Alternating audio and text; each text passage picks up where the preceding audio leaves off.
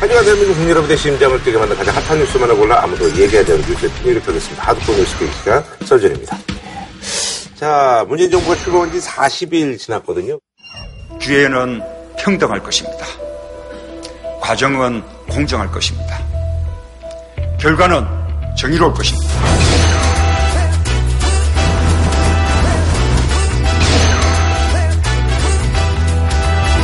빨리 간 것 같아요. 그래서 40일 총평을 좀 해주신다면 뭐 잘한 점, 뭐 아니면 조금 실망한 점 이렇게 좀 예. 예. 40일 동안 입법 없이 음. 새로운 법률을 하나도 만들지 않은 네네. 상태에서 국가 운영이 어디까지 바뀔 수 아하. 있는지를 한번 경험해보는 음. 약간은 그 예외적인 그런 시기였다 음. 이렇게 생각이 들고 많은 분들이 또 그런 것들에 뭐 높은 평가를 좀 주고 계시는 그런 사실인 것 같아요. 예, 그래서 이제 똑같은 제도 아래에서도 권한을 가진 사람의 생각과 감정이 음. 다르면 상당히 큰 폭의 변화를 이루어낼 수 있구나. 음. 그런 것들을 좀 새삼스럽게 느끼는 음. 40일이었습니다. 아, 그런데 그 말씀이 좀 어폐가 있네요. 예. 변화가 되게 많은 것 같지만 아무리 변화가 없었어요, 아직까지. 이 단적인 한 예를 들게요. 대수비, 대수보. 대통령이 주관하는 이 청와대 수석 비서관 회의. 대수비. 그 이제 대수비. 음. 그리고 수석 그 보좌관 회의. 대수보라고 네네. 하는데 대통령은 앞으로는 여기에서 세 가지가 없어져야 된다. 결론 미리 정하지 말고 음. 계급장 다 떼고 네네. 또 받아쓰기 없자. 네네. 이건 참 사실 대단한 거예요. 내가 그 박근혜 정부 시작할 때 모 방송에서 받아서 왜 하느냐 음. 이랬을 때 청와대에 있는 모 인사에서 전화를 받았습니다. 왜 쓸데없는 거로 시비를 거느냐. 음. 그런 거 하나만 바꾼 것만 해도 대단해 보여요. 하지만 그러면 근본적으로 어떤 변화가 있어야 되잖아요. 청와대의 이 수석 보좌관 회의는 경론이 벌어지고 그리고 거기서 진지한 어떤 국정 어젠다를 놓고 검토가 되고 여러 의견이 취합되고 이래야 되는데 그게 아니란 말이에요. 대통령이 그 자리에서 어떤, 얘기를 합니다. 네. 그러면 그것이 근거 억조가 되어버린 것은 여전히 불변이에요. 음. 예, 근데 대통령이 다섯 개 배제 원칙에 관해서 아 이거 어, 내가 캠페인 관청에서 얘기를 했는데 참 이거 문제가 있다. 앞으로 이 부분은 좀 새로 재검토가 돼야 되겠다. 이렇게 말하면 거기에 대해서 어느 누구도 의의를 제기하지 않습니다. 역시 마찬가지라는 거예요. 아, 그렇게 보면은 역시 대통령의 말씀에 권위가 부여가 되고 그리고 거기에 대해서 어느 누구도 태클을 걸지 못하는 토론이 없는 그런 회의인 것은 여전히 불변이라는 거예요. 그러면 잘한 점에 예. 대해서 좀 아, 물론 잘한 점은 많죠. 예. 네. 근데 박근혜 전 정부뿐 아니라 지금까지 우리 네네. 역대 문민정부가 보여왔던 어떤 대통령의 권위 있는 네네. 모습 이런 것보다는 오히려 대통령이 낮은 데로 가서 음. 직접 손을 잡고 예컨대 유공자들에게 그 가서 휠체어 밀어드리고 예, 그런 뭐 거였어요? 직접 가서 내려가서 그 전달로 하려는 모습을 보인다라든지 하는 거 우리가 익히 평소에 좀 그랬으면 좋겠다 하는 모습을 대통령이 지금 너무 자주 보여주고 있어요. 음. 네네네. 사실 이 권위주의를 철폐를 하려고 애를 가장 썼던 사람이 노무현 전. 대통령이에요. 근데 그분이 이제 권위주의를 없애려고 많은 애를 쓰면서 나중에 어떤 부분에 있어서 결함이 있다고 지적을 받았는 거면 권위마저 없애버렸다는 거예요. 권위주의를 없애려고 하다 보니까 우리 사회에 꼭 필요한 어떤 권위들 이거조차도 이 파괴를 해버린 것이 아니냐 이런 비판을 받았는데 다행히 문재인 대통령은 그 점에 있어서는 지금까지는 큰그 어떤 잘못 없이 난 잘 해간다고 봐요. 하지만 뭐두 분이 지적하신 부분은 또 비슷한 예, 것 같아요. 예, 하지만 근본적으로 뭐가 바뀌느냐 아, 그런 좀 근데 아쉽다. 찍힌 건 아직 하나도 없다. 음. 실제적인 변화가 오려면 시간이 더 걸리겠죠. 음. 저는 두 가지를 좀 눈여겨봤어요. 첫 번째는 그 취임 초기에 나는 음, 약속한 것을 지키겠다는 강박에 가까운 생각이 있다 네. 이렇게 문재인 네네네 네. 대통령이 얘기한 적이 있는데요. 실제 지금 집권 초기에 그 이루어지고 있는 일들을 보면 공약들을 다 지킬 기세예요, 지금. 음. 그 점이 물론 나중에 가서 다는 안 될 수도. 있겠으나 일단 기본적인 태도가 선거 과정에서 국민에게 약속을 했던 것은 음. 최대한 그대로 밀고 간다. 네네. 이 태도가 있다는 것이 좀 좋아 보이고요. 음. 두 번째는 좀 인자 한 것 같아요. 음. 그 대통령이 정서적인 면에서 음. 다른 사람에 대한 연민이나 공감이나 네네네. 이런 것을 쉽게 쉽게 하는 음. 그런 모습을 보여줘서 이 두 가지를 잘 지켜나가면 이제 변호사님이 아시, 아직은 아- 아쉬워하시는 음. 그런 실제적인 변화, 나중에 네네. 입법이라든가 이런 걸 다 포함한 네네. 이런 것까지도 상당히 연결될 수 있지 않겠냐 이런 기대를 또 조금 아쉬운 점은 한- 그럼 뭐 아쉬운 점은 사실 별로 없어요. 아니 근데 한 가지 곳에도 꼭 덧붙여야 있습니다. 방금 아쉬운 점 얘기를 네. 했는데 이 문재인 정부의 성공을 바라는 입장에서 보자면 대통령이 정말 생각해야 될 부분은 역시 소통이다. 처음부터 그런 얘기 했잖아요. 캠페인 과정에서도 이 전 정부의 소통이 부족하니까 소통을 해야 된다. 그리고 취임하고 나서 곧장 야당의 원내대표들 다 불러서 앞에 가서 영접까지 하는 형식을 취하면서 밥 먹고 격이 없는 얘기를 하고 그리고 헤어졌다. 그러면 그것이 과연 소통이냐? 진짜 소통은 야당이 어떤 인사에 대해서 그 불평을 얘기를 하고 비판을 해오면 아 그런 것이 있었느냐 뭐 직접 불러서 의견을 청취를 한다라든지 또 설득을 하는 그 모양을 갖추고 그래도 설득이 되지 않으면 그때는 대통령의 어떤 태도를 분명히 밝히되 난 이리하기 때문에 이 사람을 선택을 할 수밖에 없다. 아니면 이 부분은 받아들이겠다. 이런 태도를 보이는 것이 나 소통이라고 봐요. 근데 그런 점에 있어서는 난 여전히 나쁘게 보인다. 예. 그리고 대통령은 이 나신 대로 계속 네네. 이말에는 그러한 자세를 보이는데 묘하게 점령군 행세를 하는 분들이 너무 많아요. 아주 대표적으로 이 국정 기획이 네네네. 그분들 여러 번곧 끝나잖아요. 이 50일 동안 한정된 그 기간 안에 과거의 인수위 역할을 하겠다고 모인 분들 아니에요? 이 문재인 정부 5년간에 마스터 플랜을 짜는 거예요. 네. 대통령 공약 있잖아요. 그 부분은 다 감안하고 그리고 현재의 상황을 감안해서 다 거기서 검토를 해서 안을 만들어서 청와대에 보고하는 거예요. 그런 역할을 하는 사람인데 거기서 나오는 얘기들은 하나같이 강압적이고 아주 권위적이고 네네. 뭐 어떻게 하겠다, 뭐 어떻게 해라 이런 식이거든요. 기세등등하게 뭘 세상을 이렇게 당장 바꿔버리겠다 이런 발언이 여과 없이 언론에 보도가 된단 말이에요. 그런 부분들을 예, 계속 이제 지적을 하고 계십니다. 오히려 과거 인수위보다 그 부분은 더 구태를 한 부분입니다. 네네. 알겠습니다. 자, 그럼 말이죠. 오늘 일자리를 늘려서 아무래도 이제 소득 주도 성장을 하겠다는 게 새 정부의 어떤 정책의 핵심 같은데 아무래도 또 이제 재원 마련. 이건 뭐 지난 정부 때도 계속 있었던 얘기잖아요. 논란이. 세제 개편 논의가 지금 이슈로 아주 급부상하고 있습니다. 그래서 이번에 준비한 주제 올릴까 말까. 새 정부의 세제 개편 현실화 가능성인데요. 좀 한번 해봐. 네. 말까, 말까. 뭐, 이좀 제대로 해봐. 그것도 아닌데 제대로가. 아니. 홍명도 아니고 뭐예요 그게. 누구 성대모? 내가- 그건 똑같아. 내가, 찾아낼 수가 없네요, 내가 그거는. 신명내 그대로 할 수는 없잖아요. 연구를 한번 해볼게요. 예. 아니 그나저나 세제 개편 카드가 아직 뭐 이제 꺼낸 건 아닙니다만 결국 이렇게 될 수밖에 없는 거잖아요. 그렇죠. 그죠? 예. 많은 분들이 또 그리고 이번에 진짜 올리긴 올리는데 이게 과연 어떻게 올리는 건지 나는 조금 덜 내고 남들은 좀 덜 했으면 좋겠다는 게 대중분들의 어떤 심리라서 이런 것들 때문에 이게 참 힘든 거잖아요. 아니, 이게 네. 사실은 대통령이라는 자리는 취임하는 하루 즐겁고 본인 내일 괴로운 자리다. 네네네. 특히 문재인 정부를 더알 것이다. 문재인 대통령 요새 즐거워 보이던데. 야, 얼굴은 웃고 있지만은 부담이 속은? 속다 죽을 지경이죠. 그래요? 지금 문재인 정부가 출범했을 때 두 가지 큰 문제가 주어졌습니다. 첫 번째 문제는 바로 사드 문제예요. 북핵 뭐 사드 외교. 문제는 전 정부 때 일단 발사대기를 성주 골프장에다 배치를 해버렸잖아요. 네네. 그리고 기정사실화 해버렸단 네네네. 말이에요. 근데 중국은 역시 사드 문제에 대해서 태클을 거니까 배치냐 철이냐 정말 이건 어려운 문제란 말이에요. 네.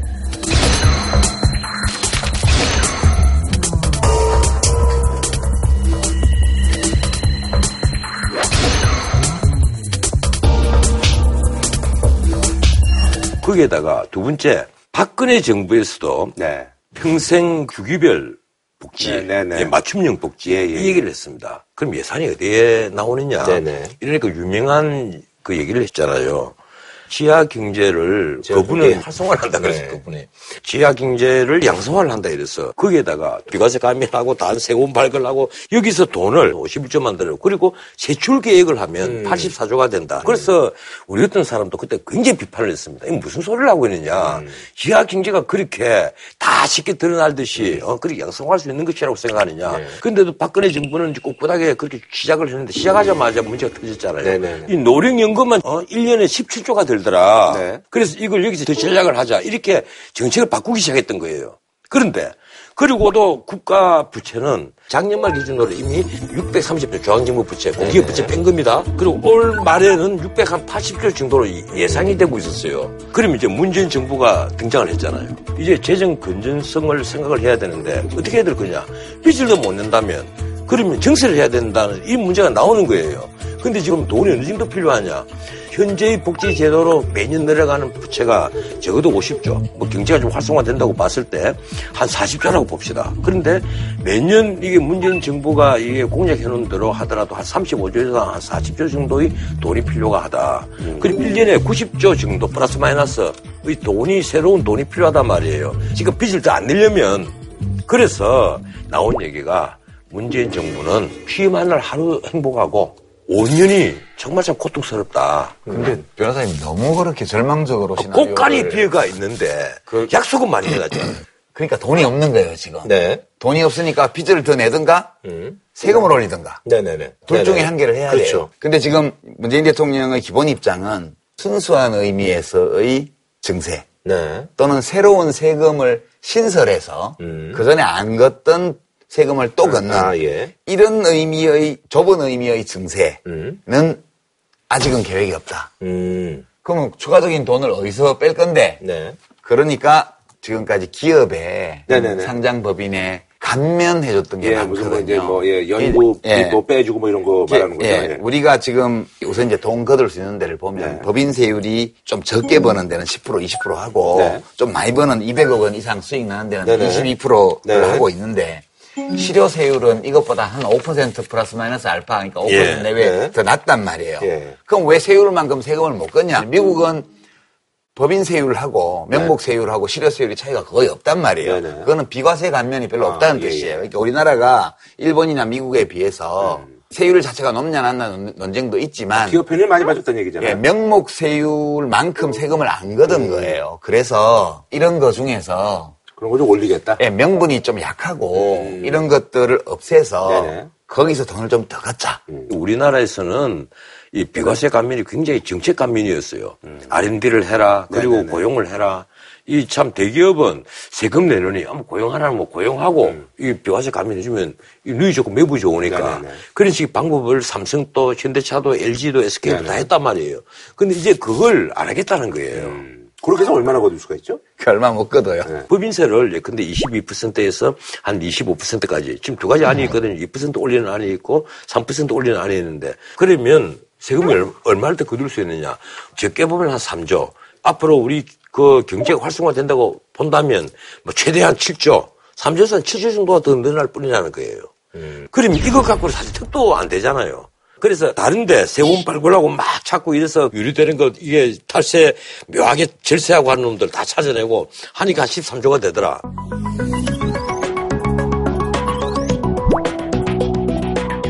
이거 하나 있고요. 그 다음에 이제 부분적으로 큰 틀의 정세는 아니지만 좀씩 좀씩 이렇게 뭐 조정할 수 있는 네. 걸 자잘하게 해서 또 한 6조 3천억 원 하고 음.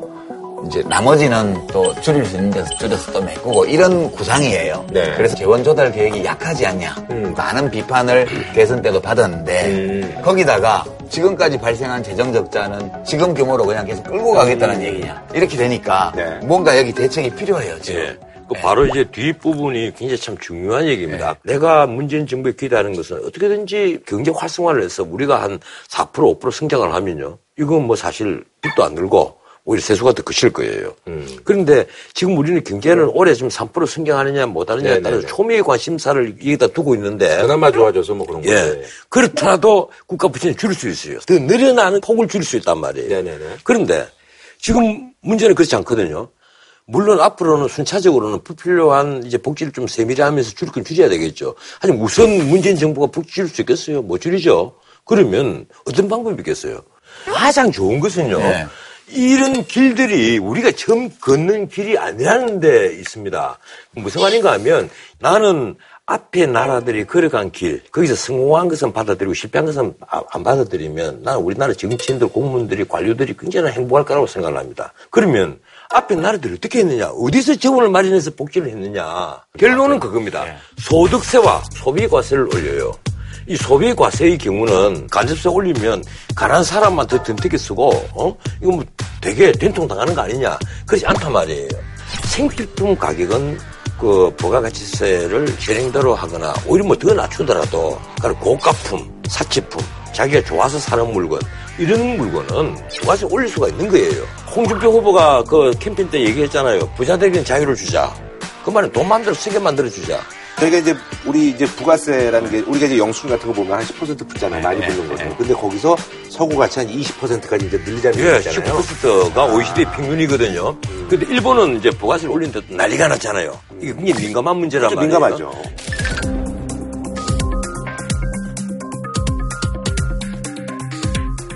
예, 근데 우리가 시장에서 이 볼펜 한 장을 100원 하다가 그, 그쵸. 어, 같이 되게 내다없이 100 한 60원, 70원 네. 내버리면 이건 엄청난 물가 압박으로 온단 말이에요. 그리고 지금 개인 소득세도요. 예. 올해부터 이제 적용되는데 저도 이제 뭐 세금 신고 이제 대상이어서 그런데 사실 지금 이제 지방세까지 하면 거의 한 45%까지 내게 돼 있고. 그럼요. 아, 그건 이제 고소득자니까. 아, 그러니까, 그러니 작년에는 이렇게까지 늘지 않았었고, 작년엔 지방세까지 해서 한 41% 이랬는데 이것도 늘렸는데 이거를 한 50%까지 늘자는 말씀이신 거잖아요. 아니, 이제 더 위에 한 단계 더 높이 그러니까요, 예. 예, 근데 1년에 한 3억 버는 사람하고 1년에 15억, 20억 버는 사람은 차이를 돼야죠. 그렇죠, 뭐 이제 그런데. 예, 그건 미국도 마찬가지예요. 네네. 소비 과세를 올리고 소득세 올리고 법인세 올리고. 법인세는 OECD가 지금 내려가는 쪽입니다. 그러면 법인세는 검토하더라도 맨 마지막에 검토하는 게 좋고 맨 마지막이라보다 법인세도 예컨대 서구의 수준 정도를 따라가면 되겠죠. 그렇게 하면 네. 나는 이 부족한 세수를 거둘 수 있다고 봐요. 정그 보편적 복지를 확대를 하고 싶으면 그렇게 하면 된다고 봐요. 저하고 의견 차이가 그렇게 크지는 않은 것 같은데 네네. 그냥 정부 내에서도 이 논쟁이 진행 중이라고 네네. 봐요. 예. 특히 기재부 안에서 세제실장 중심으로 매일 회의하겠죠. 근데 우리가 현실적으로 모든 나라에서 조세를 걷는 대상이 세 가지예요.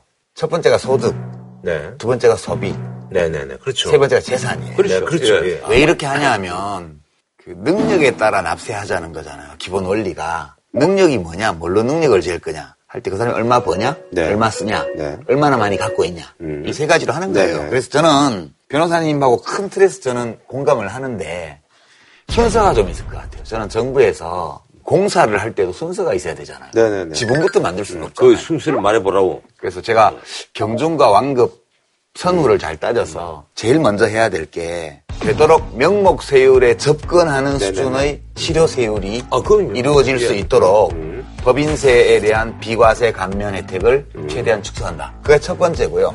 두 번째는 소득세, 개인 소득세요. 예, 근로소득세, 사업소득세 이런 네. 거요. 여기에 지금 우리가 최고 세율이 40%가 되잖아요. 네. 제일 낮은 단계는 공제가 있고 그다음에 10% 적용하고 차차 올라와서 5억 넘어가는 것부터 그 구간에만 40%를 네네. 적용하는 거예요. 그래서 세액을 산출한 다음에 거기에 0.1을 곱해서 지방소득세를 또 내잖아요. 네네네. 이제 그렇게 지금 우리가 체계가 돼 있는데 근데 그 소득세를 올릴 때 이 세율을 전체적으로 다 올리냐 아니면 최고 구간을 또 고소득자가. 설정해서 예, 예. 거기를 더 올리냐 이런 논쟁이 있지만 기본적으로 사업소득세나 근로소득세, 이 개인소득세의 고소득층에 좀 더 세금을 부담하도록 하는 거. 이 그거를 검토해야겠죠. 난 동의합니다. 예, 난 옛날부터 그거 동의했어요. 그래서 그 옛날에 이제 그 프랑스 국민 배우 뭐 제랄드 파라디오 이런 사람들이 세금 세니까 국적 버리고 러시아로 가고 이런 것들도 그럼요. 그렇고 네. 지금 이제 미국 이제 유명한 골프 선수가 플로리다에 사는데 플로리다는 그 주세가 없다 그러더라고요. 그러니까는 예. 캘리포니아 살다가 다 이쪽으로 옵니다. 미국에는 플로리다 주가 그렇고 세계적으로 보면 세율세가 그렇거든요. 그렇다고 그러더라고요. 예. 세율세가 이 세율이 차이가 없습니다. 막정 세금 아끼고 싶어서 국적 바꾸고 싶은 사람은 할수 없고요. 저는 그렇게 생각해요. 그 다음에 소비에 대한 과세. 이건 우리가 소득을 완벽히 파악 못하기 때문에 소비에 과세를 하는 거 일리 있다고 봐요. 저는 타당하다고 봐요. 그래서 소비세를 올리려면 이게 역진세냐 아니냐에 대해서 논쟁이 있긴 하지만 기본적으로 개인소득세, 사업소득세와 근로소득세 이 최고 구간의 조세 부담을 더 하면서 그 전제 위에서 변호사님 말씀하신 부가가치세. 이게 역진세가 되지 않으려면요. 예, 나는 이제 근데 이렇습니다. 내가 생활을 하는 데는 나는 정말 일반 서민처럼 보통 다 살거든요. 근데 내가 정말 아끼는 것은 나는 고급 물건 써요. 그러니까 마인필 같은 거는 한때는 이 컬렉션도 했고 뭐 자동차는 이왕이면 좀 내 생명과 연관되니까 나 좀 좋은 차를 타야 되겠다는 생각을 하고 있고 그런 부분에 있어서 내가 세금을 내라 그러면 낼 수 있다는 거죠. 예, 내를 낼 당연한 거예요. 예, 거죠. 당연한 예. 거죠. 근데 저소득층이 일반적으로 꼭 필요한 생필품 같은 것은 나는 가급적 아직 우리는 과도기니까 이 부가세를 올리면 안 된다고 봐요. 네. 그러니까요. 예. 변호사님 제안한 부가세를 예. 3단계로 하자는 건데 예, 나는 한 4단계, 5단계로 아, 그것도 괜찮다. 생각해요. 다단계로 영세율, 예. 저세율, 중세율, 고세율 예, 뭐 이렇게 초화 물건 같은 거 있지 않습니까? 그런 걸 또 너무 또 부가세를 올리면 밀수를 한단 말이에요. 그런데 그거는 지금도 개별 서비스로 예, 예. 하고 있어요 이미. 예, 그런데 이제는 자꾸 줄어들었어요. FTA 그러니까요. 때문에. 이런 식으로 단계별로 부가세를 적용을 하면 어차피 부자들은 예? 이제는 소비를 자랑스럽게 할 수가 있어요. 지금도 자유롭게 해요. 누가 아니, 소비를 못해요? 아니 자랑스럽게 한단 말이에요. 오히려 이렇게 하면 부자들에게 나 세금 증가가 훨씬 덜 된다고 봅니다. 그러니까 제가 생각하는 패키지는 이런 거예요. 정리를 하면 맨 먼저 법인세 실효세율을 올리는 조치를 맨 먼저 하고 그 다음에 개인 소득세의 최고 구간을 더 설정을 해서 그쪽의 한계 세율을 더 높이는 쪽으로 해서 고소득자의 세부담을 더 늘리고 그것도 올해 한 단계 이미 올라갔어요. 근데 그거를 또 3억으로 내린다. 이게. 3억으로 예, 내리냐 마냐를 예, 가지고 예, 논쟁을 예, 하고 예. 있는 거예요.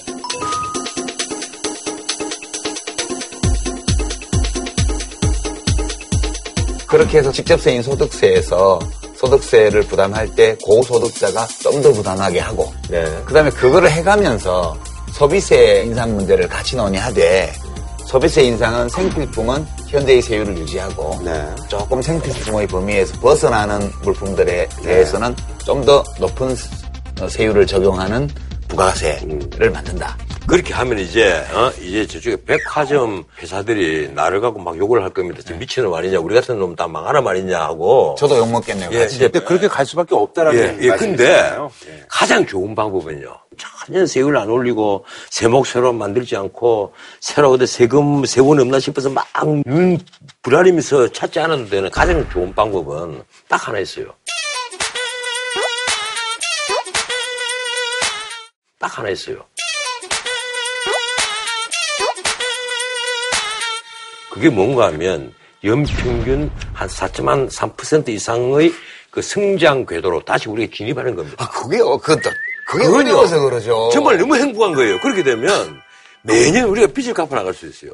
이게 뭐 세수가 엄청나게 그래서 될 테니까. 그래서 이 조세 문제는 이렇- 이렇게 우리처럼 논의를 하면 예. 좀 합의가 될 수도 있을 것 같아요. 저는. 그리고 또 하나 우리가 그 합의해야 될 게 소득세, 근로소득세 중에 세금을 안 내는 분들이 한 40, 한 6%에서 많을 때는 한 49%. 그게 한 절반 이하가 절반. 가까이. 이분들에게 나는 정말 그 최저 빈곤층 빼고 단돈 10원이라도 세금을 내도록 해야 하면 되잖아요. 10원은 너무하고 만 원 정도. 예, 왜나 세금을 그래야 된다고 수- 생각하는가 하면 본인들의 권리를 떳떳하게 주장을 하기 위해서는 본인들도 시민으로서 이 납세의 의무를 다한다는 네. 모습을 하나 보여주고 그래야 이 세금이 어디에 쓰이는지를 관심을 갖게 되죠. 관심을 어, 갖고 확인하는 게 저는 그거, 저도 그거는 예. 찬성해요. 예, 근데 상징적으로 예. 사실 원리상 보면 최저 생계비 이하의 소득에 대해서는 과세를 하는 건 헌법에 어긋나요. 아, 그렇죠. 그래서 네네. 거기에 세율을 적용하면 아, 근데 안 되고 그 비율이 한 12% 돼요. 그 사람들에게는 어떤 경우라도 세금 매기면 안 돼요. 그리고 현재의 세법상 우리 앞으로 만들게 될 세법상 이런저런 공제를 다 하면 면세가 되는 분들 있잖아요. 고액수하고 연간 최저생계비 사이에 있는 분들은. 만 원 이렇게 하면 내가 시민으로서 납세를 했다는 그런 자부심도 또 생길 수 있잖아요. 근데 그건 저는 뭐큰 돈이 거치는 건. 아니지만 그건 이제 심리적으로 아니 근데 아이디어. 그것도 따지고 보면요 다 합하면 몇 조 될 수 있답니다. 몇 조 안 돼요. 네. 만 원씩 내서 무슨 몇 조가 돼요. 만 원이 아니고 어떤 세율 정해서 저소득층에 어떤 모델들 주겠더라고요. 네네. 다 합하면 2, 3조 정도. 그렇게 거두면 안 돼요. 예, 그 층에 예, 2, 3조 거두면 그래서 내가 반대 톤을 냈어요. 그런 지나친 것은 부자들에게 완벽하게 탈세를 막고 세금을 다 완벽하게 거둘 수 있다 그러면 모를까? 마침말 가는 사람들이 그럴 수도 있어요. 그 하지만 부자들은 절세하는 방법을 너무 많이 알고 있거든. 합법, 많이 절세란. 합법적 탈세의 다른 예. 의미죠. 이 절세를 하고 편법적 또 납세를 상속. 한단 말이에요. 이렇게 하면서 가는 사람들이 그래 혹독하게 세금을 거둔다 하면요. 내라도 혁명에 참가하지. 아니 그리고 이제 사실 이제 그 지방 뭐 분권이 이러려면 지방 재정이 이제 확충이 돼야 되는데 그래서 문재인 대통령이 고향세를 제안했는데 이거에 대한 또 얘기도 좀 많이 좀 논의를 해봐야 될 것 같습니다. 예. 아, 나 이건 좀 이상하더라. 이게 아무리 문통이 일본에서 뭐. 이렇게 좀 하고 있다고 아, 일본이 하는데. 하고 있는 그 네. 모델을 받아서 말씀하신 것 같아요.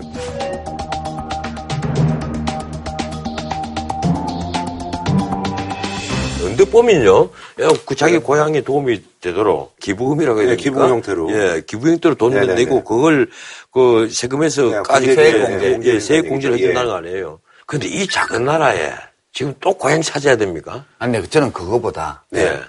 지방에서 그 돈을 받아야 될 이유가 있다고 봐요. 음. 왜냐하면 지방에서 애를 낳아서 키워서 고등학교 졸업시킨 다음에 서울로 보내요. 지방에 문 먹이고 지방에 흙으로 키웠다. 예, 거기서 이제 오히려 공부도 잘하고 뭐 재능도 있고 뭐 그럼 다 사람이, 서울로 가요. 뭐 사람이 참외나 수박입니까? 서울로 가서 아, 예, 예. 거기서 주민세를 내고 거기서 지방소득세를 내요. 아니, 주민세는 거기 살고 있는데 대한 세금이에요. 그러니까 어쨌든 근데 그 사람이 거기 살고 있어 세금은 내지만 그 사람은 딴 동네에서 왔잖아요. 그러면 키워서 보낸 동네는 뭐예요? 아, 그런 식으로 따지면 지금 생각하는 지방재정이. 열악하니까 또 그런 또 제가 생각하는 거는 지방재정을 확충해줘야 안정적으로 네. 지방자치가 제대로 될 수가 네네네. 있어요. 그래서 방법이 두 개가 있는데 네. 저는 일본식 모델보다 우리 지방소득세 있잖아요. 네네네. 제가 그거를 파주에 내요. 사업장이 있는데. 아, 사업자, 예. 사업자 그러니까, 등록증이 예. 돼가는 그 것이죠. 주소지에 내야 돼요. 사업자 예. 등록이 있는데 내니까 나는 사실 파주시하고는 아침에 출근해서 작업실에만 있다 오는데 지방소득세를 파주세무서에 아, 내는 파주. 공기 마시잖아요. 그러니까 어떤 생각이 나냐면 지방소득세를 어디다 줄까? 음. 세액의 곱하기 0.1 해가지고 지방소득세를 내는데 네네. 이거를 내가 주고 싶은데 주면 안 되나? 음. 최소한 반이라도. 음. 그러면 저는 경주에서 태어났다. 대구에서 자랐다. 이러면 대구에 줄까? 경주에 줄까? 보다가 아, 경주시장이 요새 잘하는 것 같아. 그러면 오케이 경주. 이렇게 해주면 그 돈이 경주시로 가도록. 근데 그 논리라 크면요. 그 논리라 크면 너무 그 이상하고. 내 생각은요.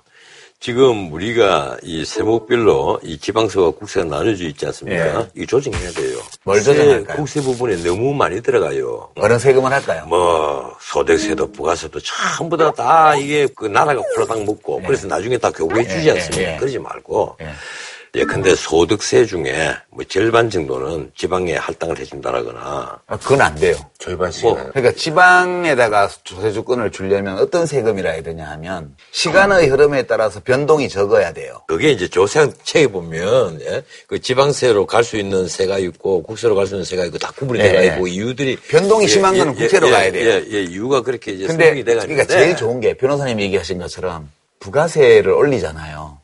그럼 그럴 때 부가세를 예컨대 15%로 한다. 네네. 이러면 중앙정부가 5%, 시도정부가 5%, 기초자치체가 5%. 그 동네에서 거친 거는. 음. 소비세가 제일 안정적이에요.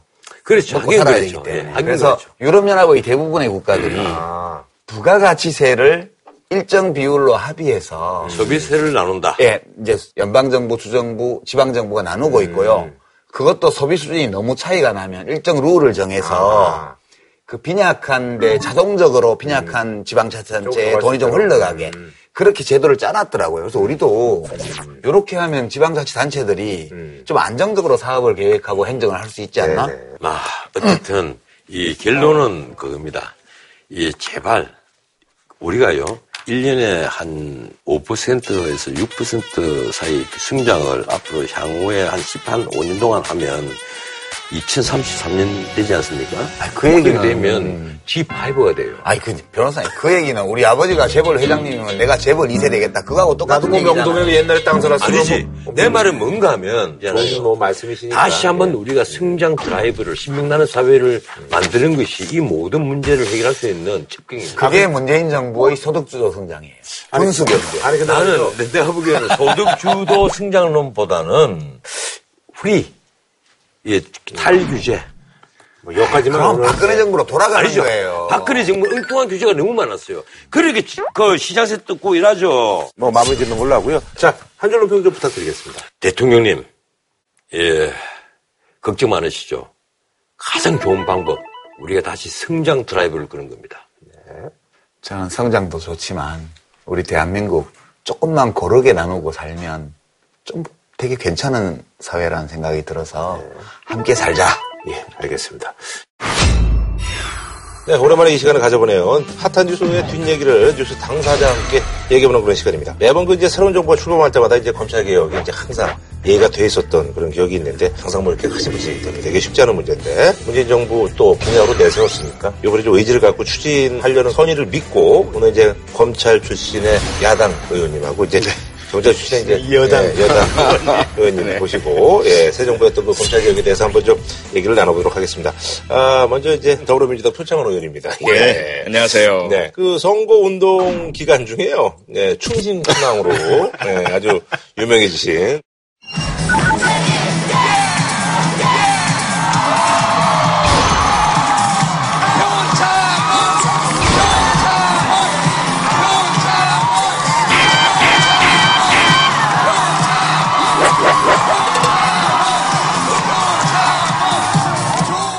사실 이제 그 의원분들 그 흑역사 하면은 이제 이런 것들이 많이 올라오는데 네. 나이대가 그래도 의원님 치고는 또 좀 어린 축에 속하시다 보니까 그래도 좀 이렇게 춤 신경이 좀 이렇게 살아 있으시죠. 아직은요, 네. 그당 대표라든지 이런 분들이 추는 거는 좀 그렇더라고요. 자제하셔야죠. 그리고 이분은 뭐 지난번에 그 청문회 때 뭐 스카 유정이라고 해가지고 최순실은 도대체 검찰에서 압수수색 나온 걸 어떻게 알았을까? 대통령이 알려줬을까? 우병우 민정수석이 알려줬을까? 검찰총장이 알려줬을까? 많은 분들이 그렇게 부르시고 계시죠. 거의 약발이 떨어진 것 같아요. 그래요. 이게 청문회 한 번 더 하셔야지. 네, 제가 밀었던 대통령 후보가 안 되고 나니까 이제 미움을 많이 받아가지고 아, 약발이 확 빠졌나요? 네, 요정은 무슨 요정이냐 욕이라고 해요. 어, 이렇게 비열하십니까? 아니, 저는 쓱 던진 건데 또 거기에 또 나름 또 쌓이신 게 많나 보네. 요정에서 갑자기 이렇게 네. 아 아니 뭐 선거에 지면 뭐 당연한 결과고요. 아. 이제 저 밑에 이제 나라고 떨어졌으니까 음. 다시 또 2,000m 고지를 한 발짝 한 발짝 올라 가야죠. 아, 뭐 요즘 당 분위기는 뭐 어떠세요? 좋습니다. 어, 그 지지율이 좀 많이 너무 많이 빠졌던데요. 그 이제? 그거는 이제 저희가 반성해야 될 대목들이고요. 지지가 낮을 때는 절치부짐해서 지, 지율을 높이기 위해서 노력을 해야 될 거고요. 지지율이 높을 때는 지지율이 높을 때는 떨어지지 않기 위해서 네네. 또 노력을 해야 되고요. 예. 사람들은 항상 각자 다른 측면에서 노력을 하는 과정인 겁니다. 지지율이 이제 한 84%까지 찍었다 이번 주 조사에서는 약간은 빠졌는데 이제 문재인 정부 어, 현재 어떤 그런 성적이라든지 이런 것들은 어떻게 보시는지 아, 잘하시죠? 아니, 정말로 잘하세요. 정말로 두루두루 여러 가지 것들 특히 이제 제 지역구가 광주 북구거든요. 네네네. 5.18 묘역 음. 있는데 작년에 황교안 총리 오셔서 5.18 묘역에서 행사 20분 했지 않습니까? 네네네. 그때 저희 당 김성식 의원 같은 경우 끝나고 나서 굉장히 강렬하게 항의를 음. 하셨거든요. 근데 이번에 5.18 행사 같은 경우 보면 광주 시민이나 또 호남 사람들 음. 입장에서 보면 감동 그 자체였거든요. 또 지금 가령 인사 검증을 안 받아도 되는 청와대 수석들이라든지 비서관들에 대해서도 음. 뒤늦게 문제가 생기면 바로바로 면직 조치 취하고 있지 않습니까? 굉장히 잘하고 계신 거예요. 뭐 아쉬운 점이 있다면 뭐 아쉬운 점은 이제 나중에 조금 시간이 흘러서 아, 예. 지금은 비판할 때가 아니고 어, 근데 사실 저희가 뭐 이렇게 지지율 고공행진이 계속 되리라고는 기대하지 않습니다. 반드시 언젠가는 어, 위기가 올 것이고요. 네네네. 그리고 지금도 사드 문제라든지 국민들 간의 이견이 있는 주제들이 있거든요. 이슈들이. 있고요. 이것을 강하게 밀고 나가다 보면 당연히 상대방 측에서는 이제 어, 좀 미움, 싫음, 혹은 불안함 이런 걸 느끼실 때가 올 겁니다. 네네. 그리고 야당에서 특히 자유한국당이라든지 그러한 어떤 국민 간의 어, 이견이 있는 이슈를 네. 기다리고 계실 것이고요. 그래서 뭐 지지율이 떨어지는 것은 당연하지만 그것이 꼭 우리가 어, 잘못하거나 네. 정말 국민을 배신한다든지 어, 국가의 어떤 불이익을 초래하는 이러한 문제로 떨어지는 것은 없도록 어, 만약에 지지율이 떨어져서 국민들에게 네. 어, 조금 지탄과 비판을 받다, 받는다 하더라도 그건 우리가 각오한 것이어야 한다는 이런 생각들을 저희들이 가지고 있죠. 네, 알겠습니다. 이제 검찰 개혁에 대한 이제 얘기를 좀 해볼 텐데요.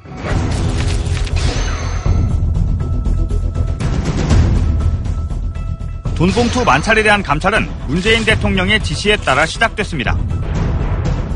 어디까지 수사 지휘 부분을 하실 건지 민정수석은 수사 지휘를 해서는 안 됩니다. 법조계에 몸담지 않았던 안 교수의 지명에 대해 검찰개혁에 대한 문재인 정부의 의지를 보여주는 인선이라는 평가가 나옵니다.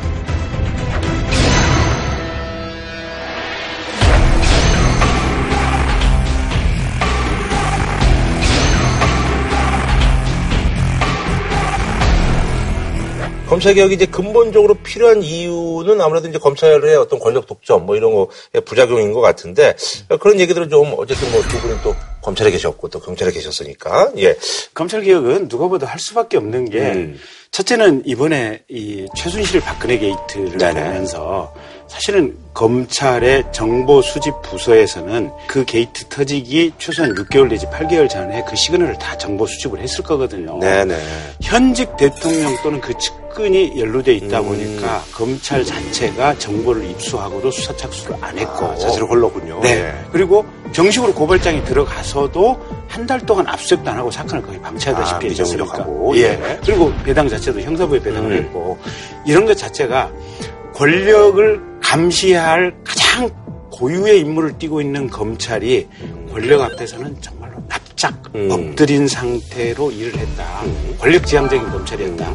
이런 점이 개혁이 될 수밖에 없는 이유고요. 두 번째는 물론 뭐 사고 안 치는 집단이 어디 있겠습니까만은 최근에 4, 5년 동안 검찰이 사고를 진짜 많이 쳤어요. 가령 서울중앙지검 특수 3부장을 했던 사람이 뇌물을 받아먹었는데 이게 억대 뇌물이더라. 이게 벌써 한 십몇 년 전에 진경준 검사장 같은 네네. 경우도 지금 현재의 평가가 가액으로 치면 그건 100억대 주식을 뇌물로 그렇죠. 받았던 거 아니에요. 물론 법정에서 문제 무죄가 나긴 했었지만. 이거 가만히 놔두면 안 된다. 음. 근데 검찰이 그럼 그런 내부적인 문제에 대해서 자가 수사 능력이 있느냐? 음. 없다. 그다음에 두 번째, 그럼 경찰이 검찰에 대한 어떤 비리를 적발해서 수사를 하려고 했을 때, 네. 그럼 검찰이 이 수사를 방해를 안 했느냐? 음. 방해한 측면도 없잖아 있다. 아하. 이런 고려 때문에 검찰에 대한 개혁 얘기가 자꾸 나오는 거죠. 근데 검찰 내부에서도 그건 어느 정도는 이제 야, 이거는 뭐 우리가 거스를 수가 없다라고 이제 받아 수긍할 수밖에 없죠. 그렇군요. 그게 예. 문제가 분명히 예견이 됐었고요. 네네. 과거에 특히 김학의 전 법무차관 아, 예, 예. 사건이라든지. 그 동영상이 뭐 있네, 없네. 네네, 뭐원 이런 처음엔 접대라고 했다가 네. 결국 성폭행 의혹으로 또 피해자도 나서고 했는데도 결국은 검찰에서 어, 무혐의 처분을 해버렸단 말이죠. 음. 그 제주지검장이었던 김수철 네네네. 전 지검장 사건도 어, 갑자기 바바레민이 된 음, 그 사건 역시 기소 유예 처분을 네네네. 해버렸단 말이에요. 그러다 보니까 어, 아마 일선 검사들의 생각은 달랐을 것 같아요. 읍참마속해라. 음. 어, 자정 모습을 보여주고 음. 검찰이 제 식구 감싸기 하지 않는다는 모습을. 보여줘라라고 바랬겠지만 결국은 고위 검사들의 카르텔, 정치 검사화된 이들이 결국 검찰 조직을 망칠 것이다. 이런 음. 어, 예견과 경고는 저도 개인적으로 칼럼을 통해서도 했고 많은 분들이 했어요. 근데 그걸 스스로가 자초한 거죠. 음, 그럴 리 없다. 우리가 계속 권력과 어떤 좋은 관계를 유지하는 한 권력은 우리를 버릴 수 없을 것이다. 국민을 보지 못한 거죠. 그렇다면 이제부터는 어떻게 나아가야 할 것인가? 근데 원칙은 동의를 하면서도 디테일로 들어가면 이건 안 되고 저건 되고 어, 이러한 모습을 역시 검찰이 지금 보이고 있는 네. 상황이죠. 아, 검찰도 이제 원칙에는 이제 동의를 하는데. 네. 근데 이제 다만 어느 걸 어디- 어느 걸 어디까지. 가느냐, 이제. 아. 어쨌든 간에 이제 그 문재인 대통령이 후보실에 공약을 한 게 이제 그 공수처. 일단은 그 공수처에 대해서 좀 설명을 좀 해주신다면? 네, 말 그대로 고위공직자 비리수사처. 그러니까 아까 말씀하신 뭐 김학의 법무부 차관이라든지 이렇게 뭐 지검장이라든지 이런 분들이 그렇습니다. 그러니까 검사는 다 수사 대상이 되고요. 어, 예. 그리고 판사, 국회의원, 음. 장차관 이러한 사람들과 그의 친족들을 대상으로 합니다. 기본적으로 기존에 있는 수사기관들이 하지 못하거나 네. 그, 또는 간과했던 부분들 특정적으로 국민들의 공분을 살 만한 높은 분들에 대해서만 수사를 하는 것이죠. 음. 가장 쉬운 설명은 아마도 지난번 박용수 특검 네네네. 네, 박영수 특검이 상시적으로 존재한다라고 보시면 가장 음, 가까울 쉽게 것 같고요. 생각하면. 다만 이제 이 규모가 작을 수밖에 없고 음. 그 다음에 과거 대검 중수부가 밖으로 옮겨온 것 아니냐. 아. 그리고 검찰 위에 있는 또 다른 검찰 아니겠느냐. 어, 이런 어떤 비판적인 시각. 네, 비판적 시각도 존재하고 음. 있습니다. 근데 검찰은 이제 아 이거 정도는 우리가 받아야 된다라고 지금 생각을 하고 있는 거예요. 그것도 내부에서 생각이 여러 가지가 있을 수 있습니다. 그러니까 실질적으로 네.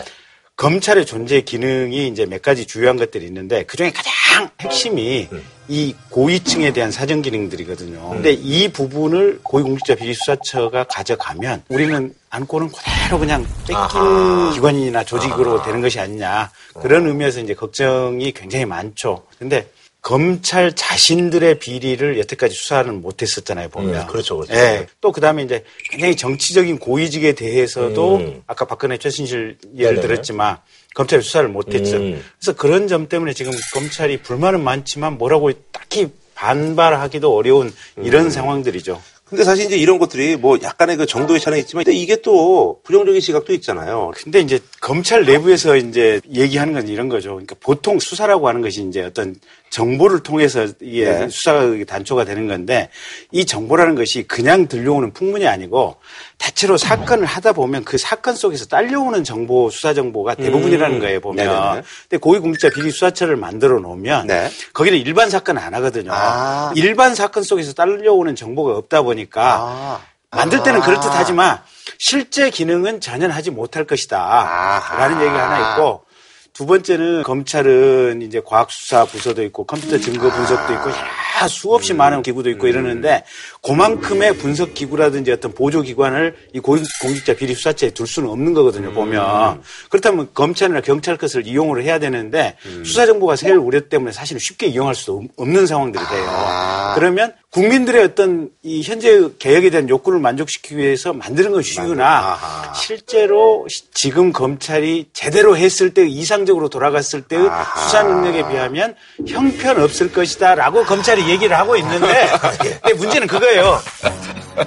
그 말이 맞을 수도 있지만 지금까지 어쨌든 니들은 그 좋은 자원과 기술을 가지고도 형편 없는 것보다 더 못했지 않느냐.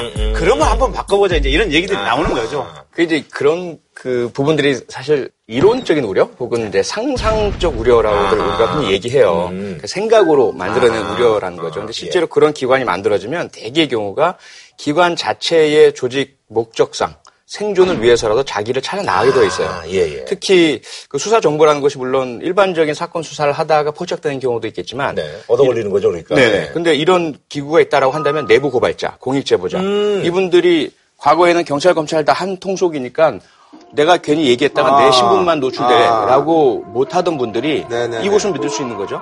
그러한 부분들이 홍콩의 염정공석, 어, 싱가포르의 CPIB 이런 부패만을 수사하는 기구를 만든 이유고 잘 돌아가고 결국 그 싱가포르와 홍콩은 어, 아시아는 물론 세계에서 가장 부패한 국가였다가 1970년대까지 아, 예, 예, 90년대 이후로 세계에서 가장 청렴한 국가 이렇게 올라가 있거든요. 아, 싱가포르이 저희가 생각했던 권장을 때리고 그래서 청렴한 지 그런 것들이 좀 있어서.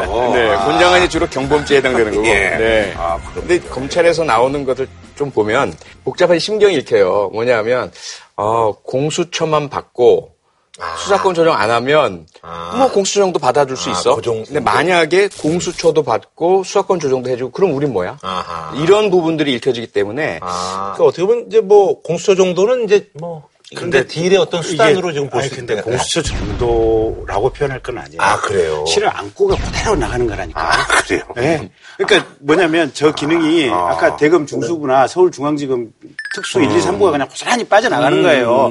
그러니까 검찰이 지금까지 하던 가장 빛나는 일들 있잖아요. 어떤 사람들 다 이렇게 막 그렇죠. 뭐 잡아놓고 이러는 건데 네. 잘못한 사람들. 네, 언론이 주목하는 일에 파란이 빠져나가 버리는 거예요. 아, 그러니까 예를 들어서 우리 검찰이 일본처럼 음. 도쿄지검, 동경지검 특수부처럼 중요한 사건들만 집중적으로 하는 그런 모습을 보여줬더라면 1976년이었죠 록히드 스캔들이 어, 다나카 수상 네네네. 음. 포함해서 다 검찰이 구속시켰어요. 그러면서 국민 검찰로 올라갔고 여전히 검찰은 일본 국민들로부터 신뢰받는 가장 아하. 신뢰받는 국가기관 중 하나거든요. 아. 근데 우리 검찰은 너무 욕심이 많았어요. 경찰 수사 다 지휘해 자신들이 음. 6천 명 정도 수사관 거느리면서 일반적인 수- 사건 수사 다해 음. 기소 독점해 기소 재량권 갖고 있어 형 집행권까지 갖고 있어 이러다 보니까 오늘의 문제를 자초한 거죠. 아하. 그러다 보니까 사실은 제일 검사들이 하고 싶어하는 것은 특수 사건이고 재벌이라든지 권력자들에. 대한 수사고 그래서 국민들로부터 박수 받고 음. 정의로운 자신들의 어떤 역할을 한다는 명분과 자부심도 어, 얻고 이것을 제일 하고 싶은데 그 상황을 지금 스스로가 놓쳐버린 거죠. 아. 가장 중요한 부분을 떼내 버릴 그런 위기에 처- 처하게 그래서 됩니다. 이게 공수처 정도는 받고가 아니고 아, 저 몰라가지고, 예. 공수처를 받게 되면 그냥 다 내주는 거예요. 그러니까 뭐 우리가 저기 방송을 말하면 주말 예능을 좀 내주는 듯한 그런 느낌일 수도 있죠. 네. 뉴스룸을. 아니 왜냐면 지금 저 저희들도 네. 사실 그 지금 모 방송국에서는 주말 예능이 너무 시청률이 안 나오는데 제작비 많이 들어가니까 네. 야 이거를 그 외주를 줘서 외주를 주면 어쨌든 제작비를 협찬이라든지 이런 걸 따와서 좀 네. 제작비를 좀 유용하게 돌릴 수가 있으니까 이거를 차라리 거대 기획사가 요즘 프로덕션 많이 만드니까 거기를 줘서 그러니까 이 내부 PD들은 아니 우리가 저 주말 예능 이런 걸 하려고 들어온 건데 그런 또 약간 반발들이 있는데 네, 네. 제가 좀 그런 걸로 좀 이해하면 뭐 네. 쉽지 않을까라는 뭐 시청자분들도 네, 거꾸로 보면 제가 잘 이해를 못하겠지만 뭐 이해는 가시잖아요 대충 예. 아니 그러면 저기 그 지금 이제 어떻게 보면 더 참여한 문제가 이제 검경 수사권 조정 네. 이 얘기는 저도 되게 오래전부터 들었는데 네. 형사소송법의 196조에 따라서 경찰은 독자적 수사를 못하도록 돼 있어요. 검사의 지휘를 받아서 무조건 지휘를. 어, 예, 근데 195조에는 수사는 검사의 권한으로 못이 박혀 있습니다. 아, 근데 저는 검사를 하면서 저는 특수부 검사는 안 해봤어요. 음. 그러니까 형사부 검사하고 공안부 검사 이제 이 두 가지를 네네네. 주로 해봤어요. 했는데 어쨌든 이제 형사부 검사를 하다 보면 대체로 이제 경찰관들이 수사를 해서 이제 그쵸. 보- 보내온 사건을 저희가 두 번째로 다시 리뷰하는 그렇죠, 역할을 그렇죠, 많이 그렇죠. 하거든요. 근데 대부분 수사를 잘하는데 네. 결정적인 오류가 간혹가다 눈에 띄어요 보면. 아하. 물론 거꾸로 이제 경찰들은 검사들이 수사지 한 것 중에 아이씨 진짜 X도 모르고 수사지 한 거라고 아. 이제 불만들이 그렇죠. 문제인데 음. 이제 저희들 입장에서 보면 음에 이런 뻥 뚫리는 실수들이 있어요. 아. 어이없는 사건들을 좀 봤어요. 그런데 그러다 보니까 어이가 없다라는 게 뭐니까 그러니까 가령 뭐 이런 것들이에요. 그러니까 가령 뭐 이런 것들이에요. 유명한 시 네. 그 네. 시신이 그때 아마 거기 순천 순천. 밭에서 발견이 됐는데 아마 경찰이 최초에 그거 그냥 단순 이 행여 노수. 행여자가 길거리 떠돌아다니다 죽었다. 변사 그래서 내사 종결 하려고 네, 그냥 했을 때. 행정 처리 하겠다라고 얘기를 했었어요. 아. 그냥 그대로 행정 처리 하면 구- 군청 공무원이 그냥 화장장 가서 화장이 어. 없어져 버려요 보면. 어. 근데 그 검사님이 약간 뭐가 껄쩍지근했는가 봐요. 어. 그래서 그냥 부검이라도 해보고 유전자 감식이라도 한번 해봅시다라고 그냥 서류상으로 글자 몇 줄 써서 보냈어요. 아하. 에이, 이제 그 받은 경찰관분 신경질이 버럭버럭 났겠죠. 어. 어쨌든 시신 끌고 이제 국가수로 가가지고 이제 부검하고 이제 유전자 했는데 나중에 그 유전자가 유병헌 유전자로 어. 밝혀졌잖아요, 보면. 그래가지고 유병헌이 죽었다는 사실을 뒤늦게 확인을 한 거 아니에요, 국가수에서. 그런 것들을 보면 어쨌든 수사 지휘라고 하는 것이 그래도 오류 가능성을 한 번이라도 더 줄일 수 있다라는 입장에서 저는 꼭 있어야 된다고 생각해요. 근데 그 부분은 사실은 제가 이제 일선 형사할 때. 그 변사 사건 어, 지휘 요청을 많이 해봤거든요. 근데 특히 죽음과 관련된 것은 우선 우리나라 형사소송법상 검시권이 검사에게 있는데 검사는 의사도 아니고 법학자가 아니잖아요.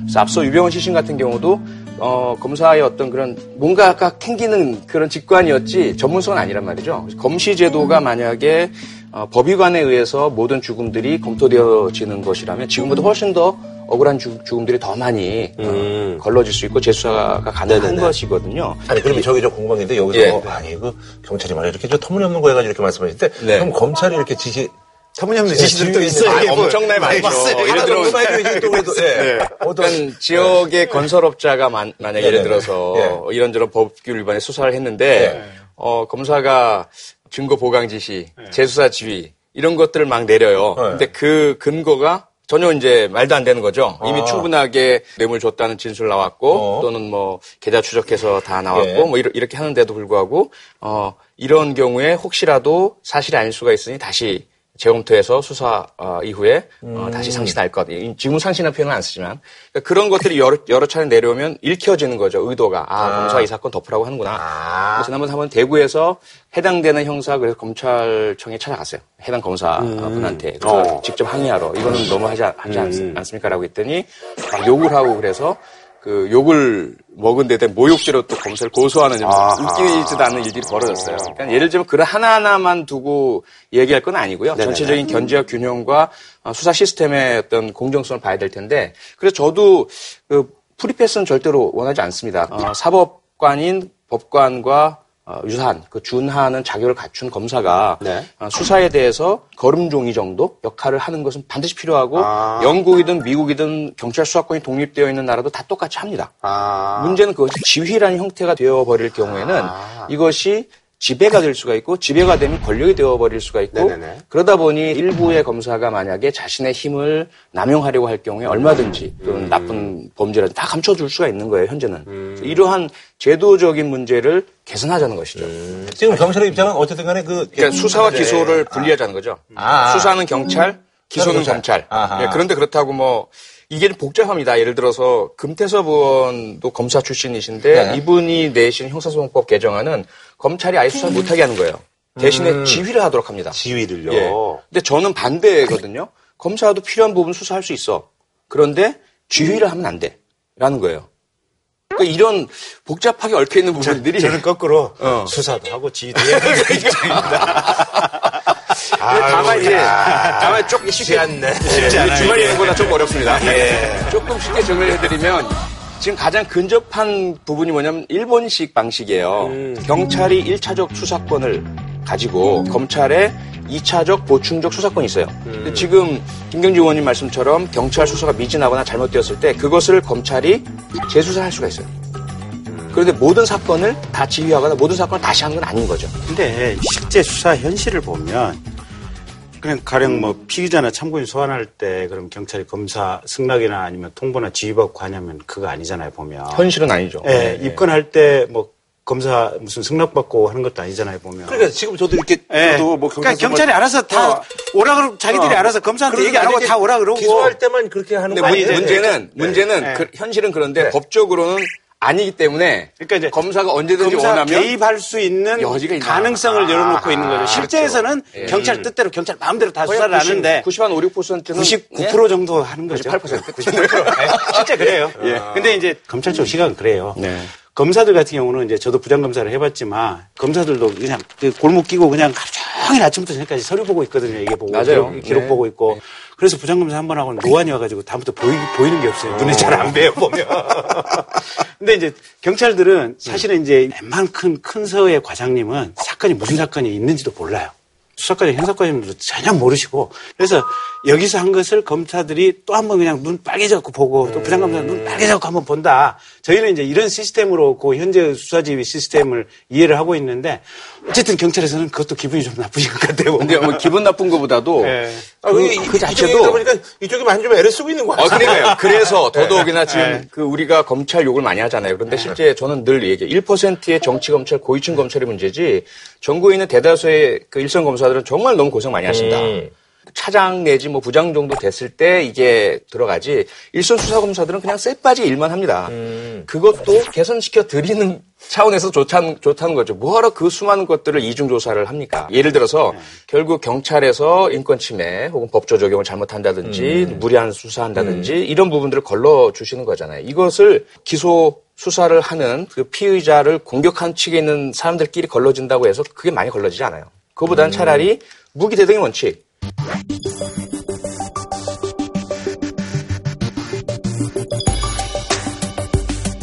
피의자의 변호인이 그거 그 역할을 하도록 하면 되는 것이고 판사가 중립적인 그리 전문가로서 이 부분을 지켜주도록 하는 것이 가장 좋죠. 경찰이 만약에 수사를 잘못하면 변호인에 의해서 제지당하고 적발당하고 판사에 의해서 어, 문책당하고 나중에 판결은 별거로 나타나지게 되는 거죠. 그렇기 때문에 굳이 지금 이중 수사를 근데 이제 아, 할 필요는 없다는 거예요. 근데 검찰 입장은 이런 거예요. 그러니까 변호사에 의해서 또는 판사에 의해서 방어가 되려면 이미 법정에 재판이 넘어가 버린 거 아니에요. 수사 단계에서 변호사가 그러니까 당연히 개입을 하죠. 근데 그 지금 현재의 시스템은 경찰이 잘못한 것을 잘 지적하고 파악해내는 것도 검찰 내부 승진의 중요한 어떤 인사 가점 요소로 지금 평, 가 요소로 돼 있어요. 그러다 보니까 검사들이 경찰이 뭘 혹시 수사를 잘 못했을까 이런 것들을 굉장히 유심히 네, 보게 돼 네, 있어요. 네. 그러는 과정 속에서 피해자라든지 누군가 억울하게 수사받고 재판받는 과정이 검찰에 네, 네. 의해서 조금 더 밝혀질 여지가 있기 때문에 이 수사 지휘 제도는 의미가 있지 않느냐라고 저처럼 형사부 검사를 오래 했던 사람들은 그렇게 생각을 하고 있어요. 예. 아니 그래서 이제 수사권이 만약에 네, 이양이 될 경우 경찰이 진짜 권력이 이제 너무 이제 비대해져가지고 그런 우려도 이제 사실은 제기가 되고 있는 그런 상황이잖아요. 네. 네. 1954년 대한민국 재헌의회에서 형사소송법을 만들 때 딱 그 문제가 대두가 된 거예요. 음. 미 군정에서는 수사기소 분리였어요. 그랬더니 우리 검사들이 말도 안 된다. 음. 어, 저 일제 순사들한테 어떻게 수사를 맡기느냐. 과연 미 군정이 하던 대로 수사기소 분리가 맞느냐. 그 이론적으로 맞고 언젠간 그렇게 돼야 한다. 하지만 현재의 경찰의 수준으로는 여전히 친일 잔재들도 많고 믿지 못하는데 숫자도 많죠. 경찰이 총도 차고 있죠. 정보권도 갖고 있죠. 이런 경찰이 또 수사권까지 주어버리게 되면 이거는 경찰 파쇼 국가다. 그런데 만약에 검찰에 기소권이란 막강한 권한이 있는데 여기에 수사권까지 주고 수사 지휘권까지 주게 된다면 이건 검찰 파쇼 국가다. 그런데 숫자 많고 총 가진 경찰 파쇼보다는 그래도 법적인 지식을 갖춘 검찰 파쇼가 차라리 당분간 낫다. 이래서 굉장히 자조적으로 말씀하시네요. 아니, 아니, 제 말이 아니라 그때 1954년 회의록에 다 그렇게 나와 있어요. 그러면서 그 당시의 논의가 지금까지도 이어지고 있는 거예요. 그럼 지금도 그러냐? 그럼 그 부분에 있어서 국민 다수가 저한테도 엄청나게 문자를 많이 보내십니다. 경찰에 수사권 주면 안 된다. 이런 의견도 많이 주세요. 그 대신에 그 전제가 그러면 경찰을 확실하게 개혁을 해라. 그러면 그것도 동의해주겠다. 이런 의견 많이 주시거든요. 지금 대통령께서 하신 말씀이 그 말씀이세요. 경찰이 어, 국민의 신뢰를 받을 그런 인권을 지킬 수 있는 법적 제도적 장치를 갖추고 수사권 조정의 하나, 여러 가지 전제 중에 하나가 어, 경찰 내에서 내부 장치를 빨리 선제적으로 마련해야 된다라고 보고 있고요. 뭐 국선 변호사 이제 확대하고 뭐 그렇죠. 뭐, 이제 뭐 영상 같은 거 항상 찍고 영상 뭐 녹화 의무화하고 수사와 행정, 경찰의 분리를 하고 뭐 그런 부분들이죠. 어쨌든 저는 당연히 그런 방향으로 나가야 되는데 검찰 파쇼 문제가 이제 아까 말씀하신 대로 우리 그 검찰 뭐 돈 받는 놈들도 생겼고 이제 아까 말한 대로 부당한 이유로 수사지를 네, 잘못하는 이런 경우도 있고 예, 감싸기 네. 하고 국정농단의 핵이었잖아요. 네. 우병우, 김기춘. 네, 네. 네. 이런 경우가 있을 때 이걸 진짜로 고위공직자 비리 수사처가 제대로 수사를 해서 그 검사들을 쏙쏙 뽑아내서 구속을 시키는 거예요. 구속을 시키든지 배제를 말씀 들어보니까 그걸 받으신다는 얘기네 그래, 그러니까. 그, 아니, 그, 그런 정서예요, 검찰, 검찰 내부는. 지금 이제 중요한 거는 검경 간의 사이가 안 그렇죠, 좋아지면서 경찰이 검찰을 수사하고 싶거나 실제 수사할 때가 있잖아요. 예, 예. 지금은 그 수사를 해도 영장 청구를 하든가 뭐 하든 검찰을 통과해 갈 수밖에 그렇죠, 없어요. 그렇죠, 예. 그래서 그 단계에서 검찰이 브레이크를 거는 거예요. 음. 근데 고위공직자 비리수사처가 생기면 거기서 수사지휘를 통해서 경찰이 그이 검찰을 사정하고 수사할 수 있는 이 체제를 만들어 놓으면 제가 볼 때는 현재의 어떤 검찰 파쇼에 대한 문제는 고위공직자 비리수사처를 만들면서 거의 해결될 수 있지 않느냐. 그러니까 말씀 들어보니까 네. 어쨌든 그 이제 수사지휘권을 갖고 있고 네. 그리고 이제 그거는 이렇게 하겠다는 그런 아니, 근데, 말씀이시네. 그러니까 그게. 그게 너무 큰 거예요, 사실은. 아주 크기 때문에 그런데요. 그게 이제 제가 영국, 미국 예. 가- 가서 경찰, 검찰을 만나 보고 이제 질문을 해봤어요. 근데 우리나라처럼 이렇게 어떤 검찰 권력이 비대한 데는 거의 없네. 없습니다. 없고. 왜냐면 우- 우리나라처럼 이렇게 사고 많은 치는 사람이 없으니까. 야, 핵심이- 논리들은 다 갖고 있어. 아니 실상이 그래 예, 실상이. 그러니까 어느 나라나 경찰관들은 검사에 대해서 불만을 갖고 있어요. 수사 지휘권이 없는데도. 왜 그러냐면 검사가 프로시큐트 기소를 해주지 않으면 경찰 수사 아무런 소용이 없는 거예요. 수사를 좀 더 제대로 해라. 그렇죠. 증거도 확보하고 이분 진술 진술도 확보하고 미치는 거예요. 근데 지금은 검사가 위에서 군림하듯이 지시하고 혼내고 야단치고 적발하고 그 적발한 걸 아까 말씀하셨지만 가점을 주고 상점을 주시다 보니까 이걸 더 많이 찾아내려고 하고 이걸 또 때로는 언론 보도를 합니다. 우리 검찰청에서는 경찰의 이러한 문제점들을 이만큼 발견, 발견했습니다. 얼마나 창피한 일이에요. 그래서 그것을 그렇게 위에서 지휘하고 내리꽂고 감독하고 감시하고 다른 기관인데 이렇게 하기보다는 기소라는 기능의 차이를 제대로 하는 과정에서 거르는 역할을 하시는 것이 훨씬 낫다는 거죠. 새 시대 부합하고. 야, 이게 벌써 그러니까 쉽지 않아요. 쉽지 않아요. 야, 그러니까 이렇게 이제 진짜 똑똑하신 분들이 조직의 어떤 그런 논리 갖고 이렇게 나가서 이렇게 이제 조종을 하고 그러니 이게 대통령이 공약으로 갖고 나와도 이게 해결이 어렵죠. 그런 상황이네요. 아, 어쨌거나 근데 저기 뭐 얘기 들어보니까 우리나라 경찰도 그럼 뭐 지방하고 이제 뭐 이렇게 해서 나눠서 자치경찰, 그러는데 예, 그, 예. 그거는 이거랑 별개의 움직임으로 지금 하고 있는 건가요? 동전의 양면이라고 봐야죠. 경찰이 너무 비대하고 권력이 네. 강한데 수사권까지 주면 안 된다라고 하니 이거의 전제 조건으로 이렇게 전제? 조건이죠. 아. 전제 조건 내지는 동반 조건이라고 예, 할까요? 그래서 김대중 전 대통령님께서도 이 두 가지를 공약으로 내거신 거예요. 음. 자치 경찰제와 수사권 독립. 그리고 그게 결국 완성을 못 하셨기 때문에 이어받았던 노무현 전 대통령님도 공약으로 두 가지를 또 내거셨어요. 네네네. 음. 또 추진하셨고 그런데 경찰에서는 자치경찰을 싫어하고 검찰은 수사권 주기 싫어하고 서로 그 이해가 맞아 떨어지면서 유야무야 그냥 경찰에서 안 근데 왜. 자치경찰을 싫어하는 이유는 뭐예요? 아니 그 옛날 20년대 생각해 보면 지금은 서울지방 경찰청장이잖아요. 네네. 그때는 서울지방경찰청장이 아니고 서울시경국장이었어요. 서울시의 경찰국장이에요. 아하. 시장 밑에 있는 거예요. 아하. 지금은 시장하고 동렬이에요. 아하. 그래서 시장이 뭐라 그래도 나는 국가기관이니까 난내 아하, 맘대로 할 예. 거예요. 어. 근데 자치경찰로 되면 아하. 시장님이 아 저기 저쪽에 신호등 몇 개 더 놓으시고요. 그다음에 이쪽에서는 좀 파출소 몇 개 지부대 줄이시고요. 인- 인사에 좀 이렇게 하시고요 하면 들어야 돼요. 아, 그래요. 똑같은 거예요. 검찰이 경찰 수사 지휘권을 놓고 싶어 하지 않듯이 경찰이 전국 단위의 하나가 된 강한 힘을 놓고 싶어 하지 않는 거예요. 그 생각해보면 또 쉬울 것 같기도 하고 그런데 어, 그럼 이거 내놓고 이렇게 이렇게 근데 그것도 안 되죠 그죠 아니, 쉽지 그, 않아요 네. 그러니까 이제 국가직이냐 지방직이냐라고 하는 것이 지방직이 되는 순간 해당 지방자치단체장의 직무상의 명령과 인사권에 복종을 지금 이제 되는 소방공무원 같이 그렇게 예, 그렇죠. 거잖아요. 그래서 아. 소방공무원들도 국가직이 이제 소원이죠. 그래서 그 부분에 대한 좀 방지 장치가 있긴 있어요.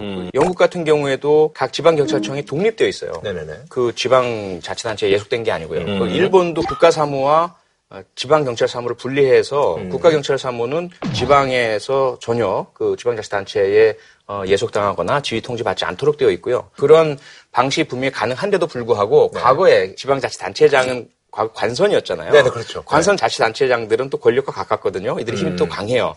이들이 치안국장, 자기 밑에 있는 시경국장, 도경국장을 마음대로 좌지우지하고 자기 밑에 있는 사람으로 간주하거든요. 이런 것들이 좀 서러웠던 거죠. 좀 모양도 안 서고 그런 시절로 돌아갈까봐 겁내고 있는 거죠. 여러 가지 그 역사가 복잡해요. 굉장히 어, 복잡한. 문제가 있습니다. 네. 예. 그러면 저기 영장 청구권이 이게 굉장히 이게 네. 사실은 또 중요한 사안이잖아요. 그러니까 요게 없으면 사실 수사 독립도 거의 뭐, 뭐 의미가 없다. 뭐 그런 이야기를 경찰에서 하죠. 예, 예, 예. 여기에 대해서 뭐 그게 헌법을 개정해야 될 예, 그- 그거 말씀드릴 그 거예요. 만약에 영장 청구권을 헌법에서 빼버린다면 이론적으로 얘기하면 네. 경찰이 그냥 판사한테 가서 우리 이 사람 구속시키겠습니다. 어, 어. 라고 얘기해서 판사가 오케이 하면 그냥 이렇게 된다는 얘기예요. 어, 예, 예, 예. 근데 영미법계가 원래 이제 그런 체제였는데 최근에는 그냥 그래도 검사 한번 좀 거쳐서 오시오 이러거든요. 아. 네. 최근에는 오히려 그쪽도 검사를 거쳐서 오라고 하는 추세예요 보면. 아니 그 영장 청구권 이거 저거 없으면 진짜 검사들 아 이제 아무것도 아니죠 이제. 검사들 그때 뭐 하는 거예요? 그러니까 이제 법정에 가서 이제 공소유지를 하는 거죠. 아, 이제 그래요? 겨- 경찰관들이 수사를 다 해가지고 아. 검사님 이거 좀 기소 좀 해주셔야겠습니다. 아. 이러면 아까 표 의원님 말씀하신 대로 어. 굳이 꼬장을 부리고 싶으면 아 이거 기소 안 돼. 이거 증거 부족해. 아. 이거 증거법상 안 돼. 기소 못 하니까 더 조금 더 해오든지 말든지 하시고 돌려보내는 아. 정도 권한만 갖고 그렇지 않은 일반적인 경우에는 아 알았어 기소할게. 뭐 아. 이렇게 해서 법정에서 이제 공판정에서 활동하는 요 역할만 남게 되는 거죠. 음. 아, 어떻게 보면 변호사의 반대적인 입장. 그렇죠. 딱 그 역할만. 아. 예. 그래서 이제 경찰의 기소가. 희망은 뭐냐면 아. 수사는 경찰에게, 기소는 그러니까 법정에서 하는 일은 검사에게 아. 법정 일만 안 하는 거예요. 아. 그러니까 이제 검사들이 직접 조사하거나 서류 보거나 뭐 이런 것 하지 말라는 얘기예요.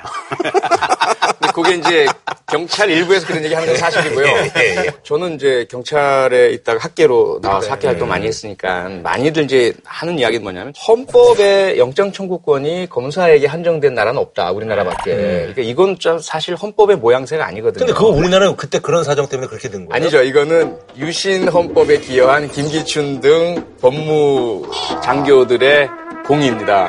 예, 그 당시 사실은. 아, 그래요? 네네네. 오. 그래서 헌법에 들어가 사안이 아닌데 헌법에 들어가 있는 거예요. 그러니까 건국 헌법에는 초창기 헌법에는 이게 안 아, 들어가 있어요. 그러네요. 안 들어가 어, 있었는데 예. 지금처럼 아. 그때 경찰들이 아니 이 헌법에 규정도 안 돼 있는데 법만 바꾸면 우리가 직접 청구할 수 있는 거 아니냐 어. 그런 식으로 법을 바꿔야 된다라고 일부 이제 얘기가 있었어요. 아. 그러니까 이제 그때도 검사들 입장에서 쫄릴 거 아니에요 보면 예, 예, 예. 이걸 어떻게 확, 확고하게 못을 콱 쳐놓고 더 이상 그 소리를 못하게 할까 하다가 아. 헌법 바꾼 김에 우리 헌법에 넣어보자. 아. 그러니까 그, 그 전에 이제 이승만 대통령 정권 당시에 경찰이 득세를 했었어요.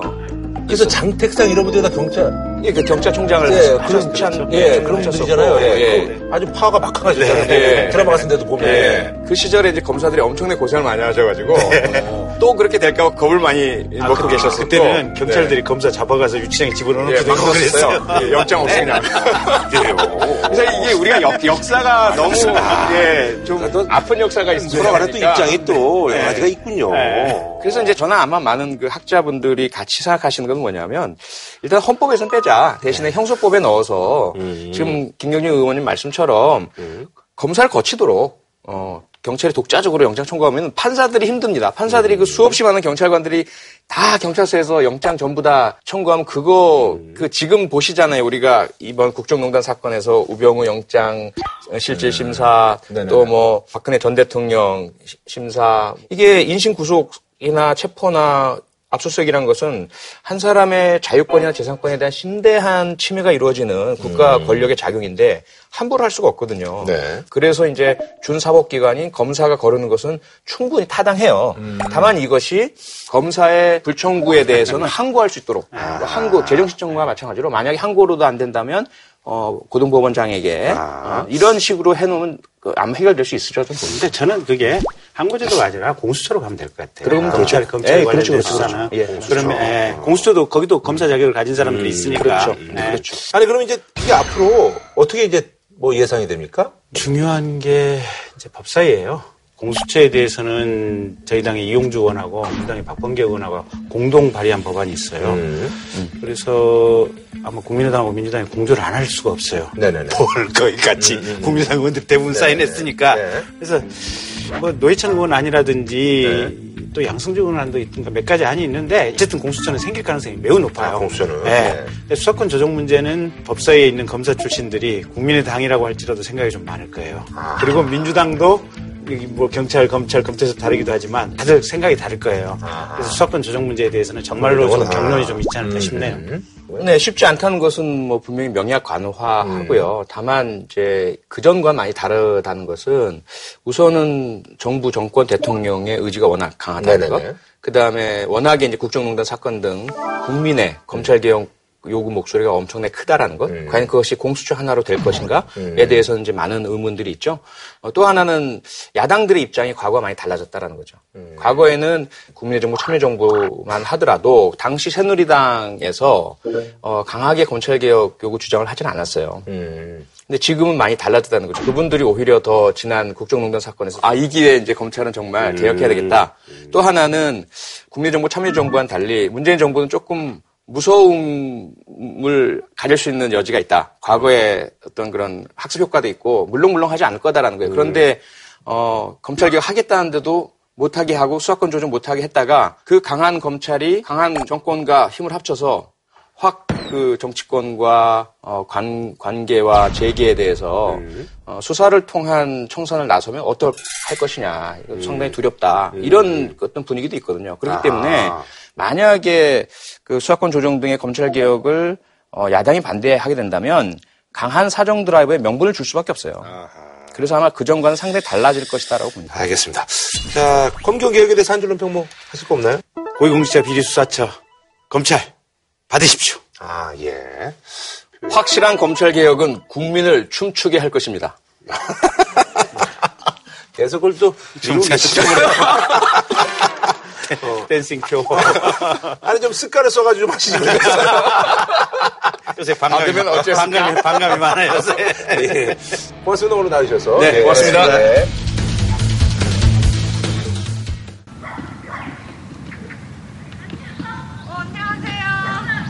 스텝이 온다고 했는데. 네, 제가 스텝으로. 진짜 말도 안 돼. 우리가 어떻게 너를 부려먹어? 지은아. 지은아. 지은아. 네. 지은아. 네.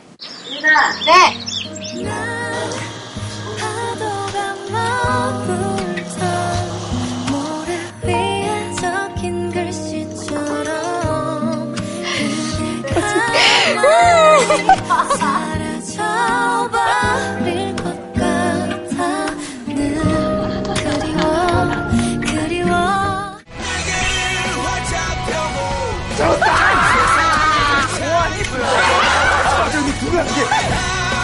말도 안 통하고 본인들이 누군지 전혀 모르는 우리가 버스커로서 강해져야 되지 않을까? 길거리잖아. 한우 특등심 한 가지만 싸게 파는 명인 등심. 치킨의 별이 다섯 개, 티바 두 마리 치킨. 진한 국물 설렁탕 도가니탕 전문점 푸주옥. 프리미엄 소고기 무한 리필 한상의 소두 마리. 독일 120년 전통 건강식품 도펠헤르츠. 공무원 강의는 에듀피디. 자연 면역 영양소 브로리코에서 백화점 상품권을 드립니다. JTBC